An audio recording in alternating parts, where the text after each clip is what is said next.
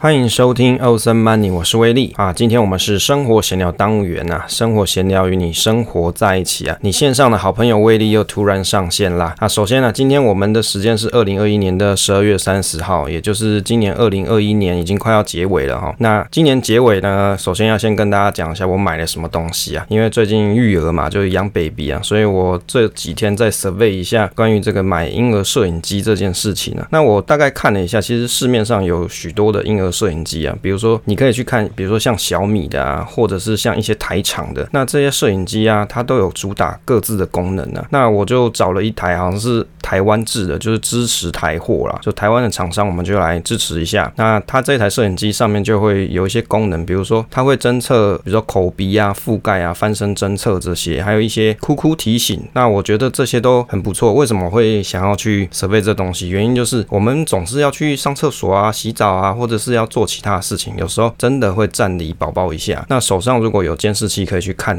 哦，或者是它有一些 warning message 告诉我说，哎，现在需要去注意了。那可能对父母来说说啊，会比较安心。那像我 baby 现在目前是它还不会翻身啊，所以等于就是它是固定定点在那里，那还好。可是等之后它如果会自己翻身的时候，这个就要特别注意。所以我就特别选了一台，那还没打开开始用了。那等用了之后再跟大家讲说好不好用。好，接着要跟大家分享一下我们一月份的文稿。一月份的文稿呢，是在讲计算投资组合年报酬好难。那我有举了大概五个简单的范例，可以一起算算看。那其实这一篇文章哦，大概是在讲说投资组合的报酬率的计算方式。那有一些简单的步骤，可以让你也算得出你自己年报酬率。但是事实上啊，这里面有五个范例，为什么会有五个？因为你去问很多人啊，他其实自己计算这个年报酬率这种东西啊，他搞不好连自己都搞不太清楚到底要怎么算。那有的人呢，他会去算已实现报酬、未实现报酬。那有的人呢，他根本就不考虑，比如说买卖时间的问题，他就是头跟尾，然后就去算出一个报酬率。那有些人他是啊，不要问我，我根本就不知道这是多少，反正我有赚钱就好。其实有各式各样的大家的观点，所以呢，我把它统整一下，让你了解说到底市面上、网络上大家比较常见怎么去算投资组合报酬率这件事情，让你也可以自己去动手开始算你自己的投资组合报酬。那有些朋友会跟我讲说，诶，是不是我用券商对账单啊，那个现金流把它 copy 下来，来自己去算？其实是可以的，就是你可以用你的对账单来去算。那你取得这些数据之后，你就可以去算出你自己的投资组合报酬率。那为什么要去了解投资组合报酬率哦？其实这个道理很简单，因为投资一段时间啊，你要可以检视你的投资绩效状状况。当然，有些朋友啊，比如说你是零股息为主的投资的，但是一样你可以把股息加回后去计算投资总报酬率啊。一般来说，如果是以现金流领息，就是你你不主动卖股的这种朋友啊，然后你是追求高值利率为主的投资方式，那累计报酬率一一般来说啊，是相较于台股整体市场大盘来说啊，会低一点点。这个是比较常见的情况啊，不代表一直都是这样哦。但是你通过计算报酬率之后，你可以在报酬率跟现金流之间啊，取得一个自己认为满意的平衡。另外一些主动投资者，他会透过计算报酬率，可以用来比较它 reference 的这个 benchmark，例如说它跟台股的大盘，例如说像是零零五零、零零六二零八来做 reference 嘛，来来做 compare，看一下说到底能不能够赢过，然后。通过一些检讨来改善自己的策略跟投资绩效。那为什么这个计算会有一些难处？其实最主要有几个具体的原因哦。第一个就是数据复杂难以计算了。例如说你想要去计算，但是就是力不从心。比如说你的投资已经跨越好几年以上，那有的朋友他可能是跨越几十年以上，上那或者是有些长期存股，或是你长期做指数化投资组合的时候，这个时间很久远了。那其中你经过这个股票啊配股配息的这次数太多了，那你就觉得这。数据很复杂，很难算。第二个就是投资报酬率的定义不清楚，就是你搞不清楚这个计算到底你是要从投资一开始就算到现在，还是这之间的投资报酬率是要从今年初算到现在，还是以前已经买的股票现在又没有卖掉，这样子你的投资组合到底要怎么算呢？所以第二个是投资报酬率的定义不清楚，就很麻烦。第三个就是你的买卖频率很高，所以你不好计算总报酬率。如果你是买进跟卖出啊，就只有一次，那这样还算好算。但是有些股票你以前有赚，但是后来卖掉，又再买进来，又再卖掉，这样子你报酬率要怎么算啊？所以关于这些问题啊，我就有五个范例，那写在方格子上，那大家有兴趣的时候你可以去看了。那里面呢也有附了一个云端 Excel，就 Google File，可以给你去做试算。那我想有这个 example 让你做参考啊，应该这样子算起来是非常轻松得意啦。那你也可以用这些范例啊，好好去检视一下过去各自己的绩效。毕竟像我录制的时间，这个是年底嘛，那可能各位听到的时候可能是年初的时候，那你也可以刚好把在过去一整年的时间，这个投资的绩效好好的算一下，那自己心里有一个预期在。第二个，我们在 FB 上啊有发了一篇短文啊，其实是电子书的部分文摘。这电子书的部分大概一章，第一章差不多是二十小节左右啦，大概快写完了。那这是其中一篇文章的。文稿书摘，那就也分享给大家。为什么很多人呢、啊，他会想要去找一些投资老师？我这边讲的投资老师是什么东西哦？就是啊、比如说你去 FB 啊，或是 PTT 上去看一些很厉害大大常常发文嘛，或者是你在 FB 上常常看到一些老师，他会针对一些比如说标的。提供一些意见，那甚至是一些投顾老师，他会做一些分析，这些这些就是我所讲述的这个投资老师啊。为什么需要找投资老师啊？我觉得投资新手最常见的情况就是你会在网络或是电视上找这种投资老师或是投资专家啊，比如说什么维谷利什么达人之类的。那像这个，例如说是电视上合法。投顾老师或是网络上 FB 这些投资大神啊，如果你去观察这些老师跟 FB 啊，时常都会发表一些就是标的的看法，或者是他们买了哪些股票或是 ETF 的讯息，你也可以看到常常有一些，比如说。纯股派啊，这个指数投资派或是短线波段派的老师啊，互相褒贬啊，这个嘲讽对方的伎俩之类的，接着就会有很多吃瓜群众哦，一起在热烈讨论，就推文这样互互相这样攻击来攻击去啊，真的是很有趣啊。啊，为什么要关注投资老师哦？每当有老师 FB 发文啊，就会有热心的粉丝去截图到赖社群啊，或者赖群中啊，跟大家分享某某老师又有高见，大伙一起看一下。那有些老师的 FB 发文还是时间限定的，比如说我就发，比如说几个小时后我就。就给他删文，那你就会觉得说啊，这个 information 啊，超 important 啊，有没有很珍贵啊？我以为是因为大家对于这个投资的观点，你也不是这么足够，就是你没有很有信心啦，所以就会想要寻求一些专业的大神啊，作为心灵上的依附，然后也相信听从这些大神的意见，也期望你也可以跟他们一样有这样子的投资绩效，这样。白话来说，就是你心中无定见啊，你对于这个投资标的的认知啊，你没有深刻的体悟，也不太了解说它未来的走势大概会是怎么样发展，所以你想要借由别人来给你一些信心存在。所以为什么大家想要去关注一些投资老师哦？这个各路大神来 PK 啊，我讲一下，这个投资其实就这样。你看 PG 老师啊，这个是指数化投资派老师啊，上电视节目的影片啊，就跟你讲零零五六不要买，这东西很烂很贵。那乐活大叔他的这个专场就是跟你讲说啊，KD。二十八十这个波段存股派也跟你讲零零五六很不错，哎，还有股息哦，买了不要卖啊，领股息多好。那怪老子老师啊，他就是很讨厌金融股派啊，你去看他影片啊，YouTube 上一堆跟你讲，比如说金融股很差哦，获利不稳定，财报难看哦。那另外还有一个老师是这个陈老师嘛，这很有名的，他也有 Podcast，他讲说他是这个存股不。败派啊，这个他讲林北有几百张金融股没在怕。那另外还有一个老师，像孙大大，这个金融股存股派，他跟你讲他没有卖股票哦，书上都有教。结果在二零二零年的时候，他有卖了一些这个金融股嘛，结果有很多粉丝就泡他，或者是就是黑粉之类就泡他嘛，存股存假的。那还有另外一个老师是生活存股派，这二零二零年的时候大跌，他把股票卖光光，大概是三月的时候，那时候在 FB 上他有发文，就说他先卖了哦，这止不住了，这个。被卡没啊，就赶快给他卖。网友就给他一直酸啊，这个你不觉得你看完都觉得精神分裂吗？我觉得投资啊，多听别人的观点有没有问题啊？其实多听多看别人的观点本身是没有问题啊，这本质是对的哦。问题是在于说你听信甚至迷信这些大神的看法才有问题啊。所谓听信跟迷信啊，就是总是以为啊他们说的都是对的，那自己就不假思考你就照单全收。大家可能会觉得很有趣哦，怎么可能会照单全收？但是事实上就是有许多人是这个样子哦。有些这些所谓的大神呢，他公开这些买卖的资讯，甚至可以影响到市场的买卖情绪啊。只是在法律上是属于灰色地带，很难举证有这些问题存在。当然，这些老师会跟你讲，我只是个小小咖，我的资金又不多，怎么可能撼动市场？通常啊，他都会这样跟你讲啊。但是事实上是不是这样呢？就是见仁见智啊。我以为啊，听了别人的意见之后啊，一定要自己多加思考。例如说，你看这些大神看好的标的啊，它有一些原因嘛，那你自己可以去想一下，是不是有其他相反的意见？可以参考，比如说一些大神讲说某档 ETF 要上市啊，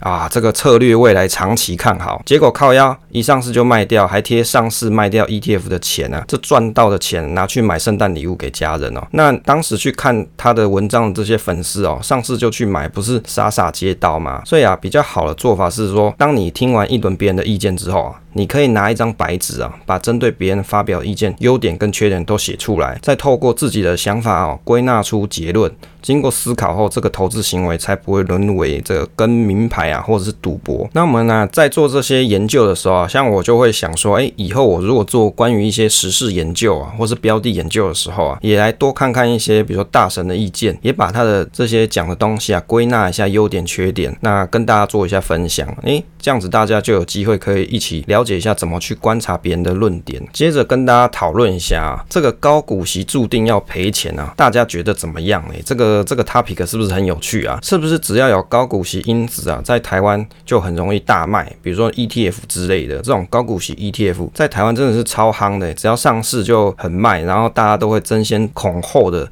想要来去申购，然后申购之后啊，你可能不管溢价，你还是要照买，这是不是很有趣的一个现象？今年呢、我五月的时候有写过一篇文章啊，为了零零五六要裸奔嘛，就是今年疫情期间不要乱来。那当时我在方格子上面有发表这这个文章啊，就是在讲说有一个 YouTuber 他是叫清流君嘛，他有提到说，如果有任何一档高股息啊，台湾高股息 ETF，不管是零零五六啊、零零八七八、零零七零一，只要在二零二一年的绩效如果赢过零零五零的话，他就要在台北市的市民大道拍这个裸奔影片啊。啊，我我就观察一下，因为我录制时间是十二月三十号，那我们就统计从二零二一年的一月四号到十二月三十号的累计绩效了。那零零五零的累计绩效呢是十九点八六 percent，零零五六是十八点七六 percent，零零八七八是二十四点九八 percent，那零零七零一是。二十八点九四 percent 呢，所以零零八七八跟零零七零一是有超过的。这个数据是引用来自于 Money DJ 的网站啊。那威力这边有跟 Money DJ 去取得他们的引用授权啊，也欢迎大家去使用他们的功能。其实 Money DJ 网站最主要就是有一些，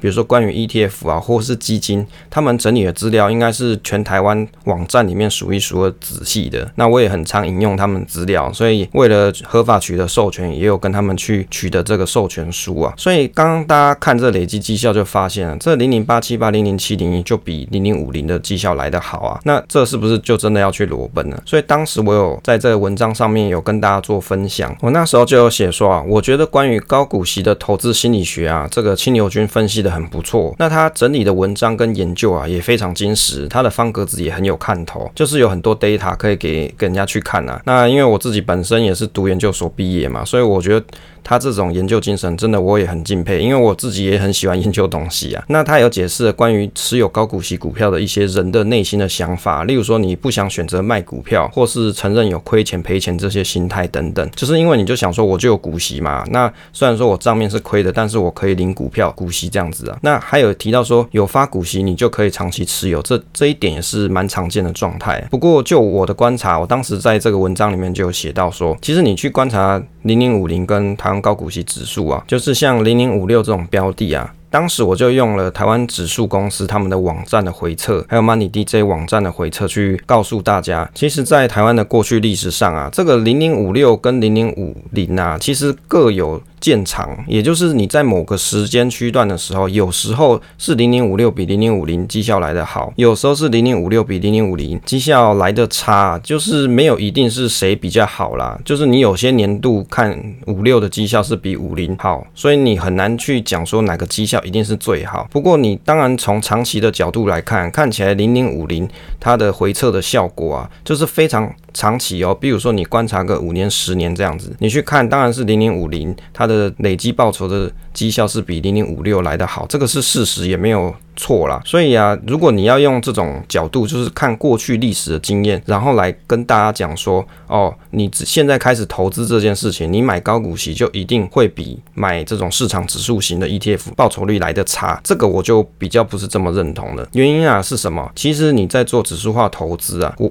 在指数化投资里里面的这个定义里面啊，如果你去看一些像是《漫步华尔街》啊，或是《投资金律》这些书籍，或是伯格的 ETF 的书啊，其实它里面都会提到。它就是希望透过市值型加权的这种基金啊，例如说是共同型基金或是 ETF，透过这这些金融工具去参与市场的成长。那至于这种因子加权，当然很多这种指数化派的投资人他是不这么推崇啦。但是我并不会认为说哦，一定要买大盘型的 ETF 就一定它的报酬就肯定比买这种因子型的这种投资方式来的绩效好，这是不一定的。这个你去看历史数据就可以了。所以你一般人呢、啊，不要说哦，去看了历史的数据就肯定讲说啊，我买高股息就一定是赔钱了。我以为这叫做以偏概全。投资的方法它并不是只有一种，投资的论点也观点也不是只有一种。那如果你硬要讲说某一种的做法，它的报酬率就一定是比较差，这样子就是有点狭隘啦。我是觉得是不需要这样子去认知。所以回过头来看啊，像今年二零二一年这高股息因子的这种 ETF，像零零八七八、零零七零一，它的绩效就比零零五零来的好啊。那这又要怎么解释呢？那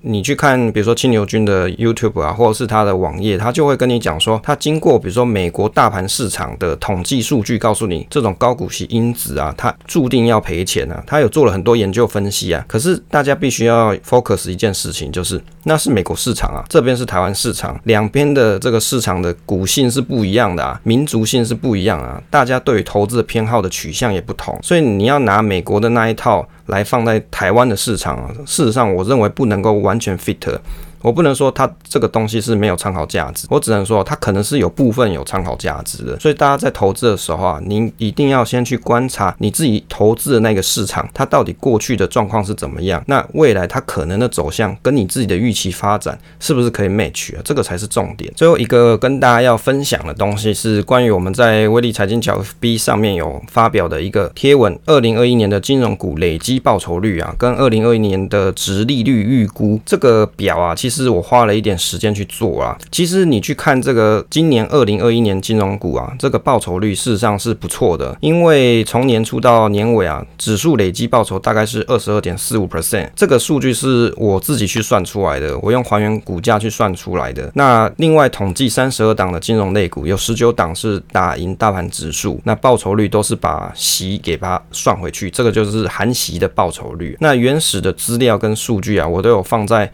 FB 上。给大家去做验算啊，你可以去这个网站上面点这个连接之后啊，你就可以取得原始的资料。那你也可以去算算看，这样子的数据到底是对还是不对。那当然了，这个是学术研究，仅供参考，就是不要当做买卖的依据。那因为有放数据，就代表说这这个资讯是透明公开的。那你可以去自己去验算看看。当然，这个资讯的来源啊，是由 Google Finance，它会去收集每个股票它的历史数据跟 data，所以这个资料来源就就是。从 Google 这边来的，那看一下二零二一年这些股票啊。累积报酬率，其中最高的是开发金呢，它是九十七点二七 percent 哦，就是在二零二一年的含息累积报酬，它是九十七 percent，意思就是讲说，你今年一月四号哦，二零二一年的一月四号你去买的时候啊，到二零二一年的十二月二十九号，因为我的统计时间到二十九号，那你如果到二十九号来看的话，含息的累积报酬率是九十七 percent，将近都翻一倍了。像富邦金是八十八，国泰金是五十六，